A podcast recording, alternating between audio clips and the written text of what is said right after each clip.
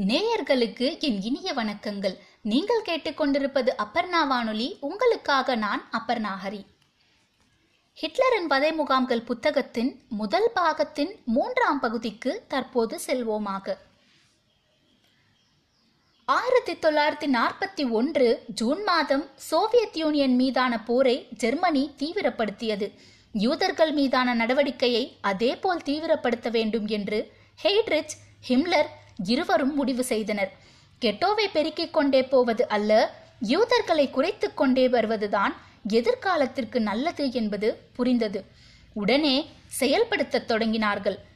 கைப்பற்றப்பட்ட சோவியத் நிலப்பரப்பான உக்ரைனில் முதல் கட்ட கொலைகள் அரங்கேறின.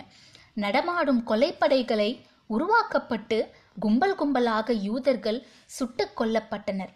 ஆயிரத்தி தொள்ளாயிரத்தி நாற்பத்தி ஒன்று மற்றும் ஆயிரத்தி தொள்ளாயிரத்தி நாற்பத்தி இரண்டு ஆகிய இரண்டு ஆண்டுகளில் மட்டும் ஒன்று புள்ளி ஐந்து மில்லியன் யூதர்கள் சுட்டு கொல்லப்பட்டனர். இது எளிதாக இருந்தது என்னவோ உண்மைதான் என்றாலும் எதிர்பாராத இடத்திலிருந்து சிக்கல் எழுந்தது. யூதர்களை சுட்டு கொன்ற பணியில் ஈடுபட்ட ஜெர்மானிய வீரர்கள் உடைந்து போனார்கள். வரிசையாக மனிதர்களை நிற்க வைத்து சுட்டு வீழ்த்தியது அவர்களை பாதித்தது. கொடூரமான செயல்களை செய்துவிட்டோம் என்னும் குற்ற உணர்வு அவர்களுக்குள் வளரத் தொடங்கியது. இதனால் அவர்களுடைய இயல்பு வாழ்க்கை பாதிக்கப்பட்டது. வேலையில் சுணக்கம் ஏற்பட்டது. இது மறுமுனையில் இருந்த ஹிம்லரை பாதித்தது. முக்கியமான போர் தருணத்தில் நாசி வீரர்கள் மன உறுதியை இழப்பது ஜெர்மனிக்கே தீங்கானது என்பதை அவர் உடனடியாக கண்டு கொண்டார் உண்மையில் அவருக்கு வருத்தத்தை விட கோபமே மிகுந்திருந்தது. கொல்லச் சொன்னால் இவர்களும் சேர்ந்து ஏன் தங்களை மாய்த்துக் கொள்கிறார்கள் என்று. வெளிப்படையாகவே அவர் தன் சக ஊழியர்களிடம் தன் எரிச்சலை பகிர்ந்து கொண்டார். இப்படிப்பட்ட துணிச்சலற்ற ஆட்களையா நாம் தயார் செய்ய வேண்டும் என்று சீறினார். அதே சமயம் இப்படிப்பட்டவர்களை நம்பியே செயல்பட வேண்டியிருக்கிறது என்பதும் அவருக்கு புரிந்தது. அவர்களை நொந்து கொள்வதை விட வேறு வழிகளை கண்டறிவதே முன்னோக்கி செல்ல உதவும் என்று தீர்மானித்துக் கொண்டார்.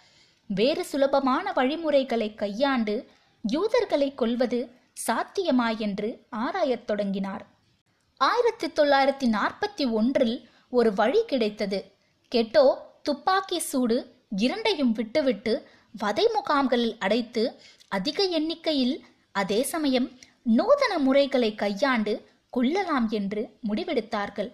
ஜெர்மனியின் ஆளுகையில் உள்ள பிரதேசங்களை சேர்ந்த யூதர்கள் போலந்தில் தொகுக்கப்பட ஆரம்பித்தனர். போலந்தில் இறுதி தீர்வு எட்டப்பட வேண்டும் என்று முடிவானது. ஆனால் இதற்கு போலந்தில் இருந்தே எதிர்ப்பும் வந்தது. எதிர்த்தவர் ஹான்ஸ் பிராங்க் என்னும் நாசி அதிகாரி. போலந்தில் அமைக்கப்பட்டிருந்த பொது அரசாங்கத்தை நிர்வகித்து வந்தவர்தான் இந்த பிராங்க். ஏற்கனவே போலந்தில் உள்ள கெட்டோக்கள் நிரம்பி வழிந்து கொண்டிருக்கும் நிலையில் மேலும் மேலும் யூதர்களை கொண்டு வந்து இங்கு குவித்தால் அது நிலைமையை இன்னும் சிக்கலாக்கும் என்பது பிராங்கின் கவலை. முதலில் போலந்தில் குவிந்து கிடக்கும் யூதர்களுக்கு ஒரு தீர்வு கண்டுபிடித்துவிட்டு பிறகு மற்ற கெட்டோக்களில் உள்ள யூதர்களை கொண்டு வந்து குவிக்கலாம் என்றார் பிராங்க். மொத்தமாக யூதர்களை கொல்வதில் நாசி அதிகாரிகள் பலருக்கும் தயக்கம் இருப்பதைக் கண்டு ஹிம்லரை போலவே பிராங்க் எரிச்சலடைந்தார். பிராங்க் ஆற்றிய உரை ஒன்று இப்படி அமைந்திருந்தது. கணவான்களே தயவு செய்து இறக்கப்படுவதை நிறுத்தி வையுங்கள். யூதர்களை நாம் கொன்றொழிக்க வேண்டியது அவசியம் என்பதை உணருங்கள். இங்கு மட்டும் இருபத்தி ஐந்து லட்சம் யூதர்கள் இருக்கிறார்கள். அவர்களை நாம் ஒழித்தாக வேண்டும் என்றவாறு பேசியிருந்தார். ஹிம்லர் ஹெய்ட்ரிச் இருவருக்கும் இந்த திட்டம் பிடித்து போனது. இதற்கிடையில் எஸ்எஸ் அதிகாரி அடால்ஃப் ஹீச்மன் ஒரு வழியை கண்டுபிடித்திருந்தார். யூதர்களை கொத்து கொத்தாக நகரும் வண்டிகளில் அடைத்து வைத்து விஷவாயுவை நிரப்பிவிட வேண்டியது. சில நிமிடங்கள் கழித்து திறந்து பார்த்தால் உடல்கள் மட்டுமே இருக்கும் கெட்டோவும் உடனுக்குடன் காலியாகிவிடும். செம்னோ எனும் பகுதியில் அமைக்கப்பட்ட வதை முகாமில் பெரிதும் இந்த வழிமுறையை பயன்படுத்தி ஒரு லட்சத்தி ஐம்பத்தி இரண்டாயிரம் யூதர்கள் கொல்லப்பட்டனர். இந்த பரிசோதனைகள் நாசிகளுக்கு நம்பிக்கை அளித்தன. யூதர்களை அதிக எண்ணிக்கையில் திறம்பட கொள்ள வதை முகாமே சிறந்த வழி என்று அவர்களுக்கு புரிந்தது. விரைவில் ஐரோப்பா எங்கும் வதை முகாம்கள் உருவாகத் தொடங்கின. அந்த முகாம்களுக்கு கெட்டோக்களில் இருந்து யூதர்களை கொண்டு செல்ல ஆரம்பித்தார்கள். ஹான்ஸ் மைக்கேல் பிராங்க் ஒரு வழக்கறிஞர். கத்தோலிக்கர் கடைசி காலத்தில் ரோமன் கத்தோலிக்கராக மாறினார். ஆயிரத்தி தொள்ளாயிரத்தி இருபதுகளில் இவர் நாசி கட்சியில் இணைந்து கொண்டார். பின்னாளில் ஹிட்லரின் பிரத்யேக சட்ட ஆலோசகராக மாறினார். நாசி கட்சி சார்பில் கிட்டத்தட்ட இரண்டாயிரத்தி நானூறு வழக்குகளில் ஆஜராகி வாதாடியிருக்கிறார்.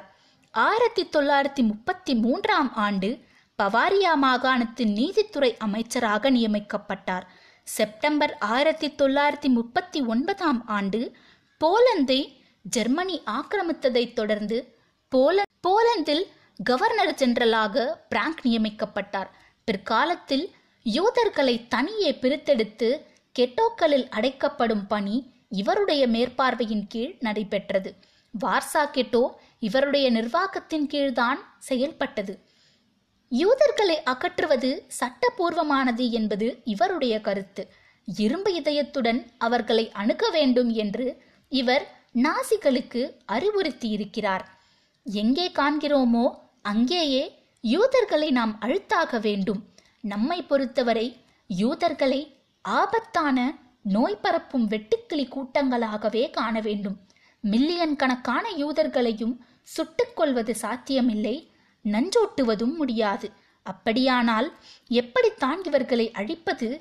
யோசிக்க வேண்டும். வெற்றிகரமான முறையில் அந்த கூட்டத்தை அழிப்பதற்கு வாகான ஒரு முறையை நாம் கண்டுபிடித்தாக வேண்டும் என்றவாறு பல திட்டங்களை தீட்டி யோசித்து வந்தனர். இத்துடன் முதல் பாகம் நிறைவு பெறுகிறது. திட்டத்தை எவ்வாறு செயல்படுத்தினார்கள் என்பதை இரண்டாம் பாகத்தில் சந்திக்கும் வரை உங்களிடமிருந்து விடைபெறுவது நான் அப்பர்ணாஹரி நன்றி வணக்கம்.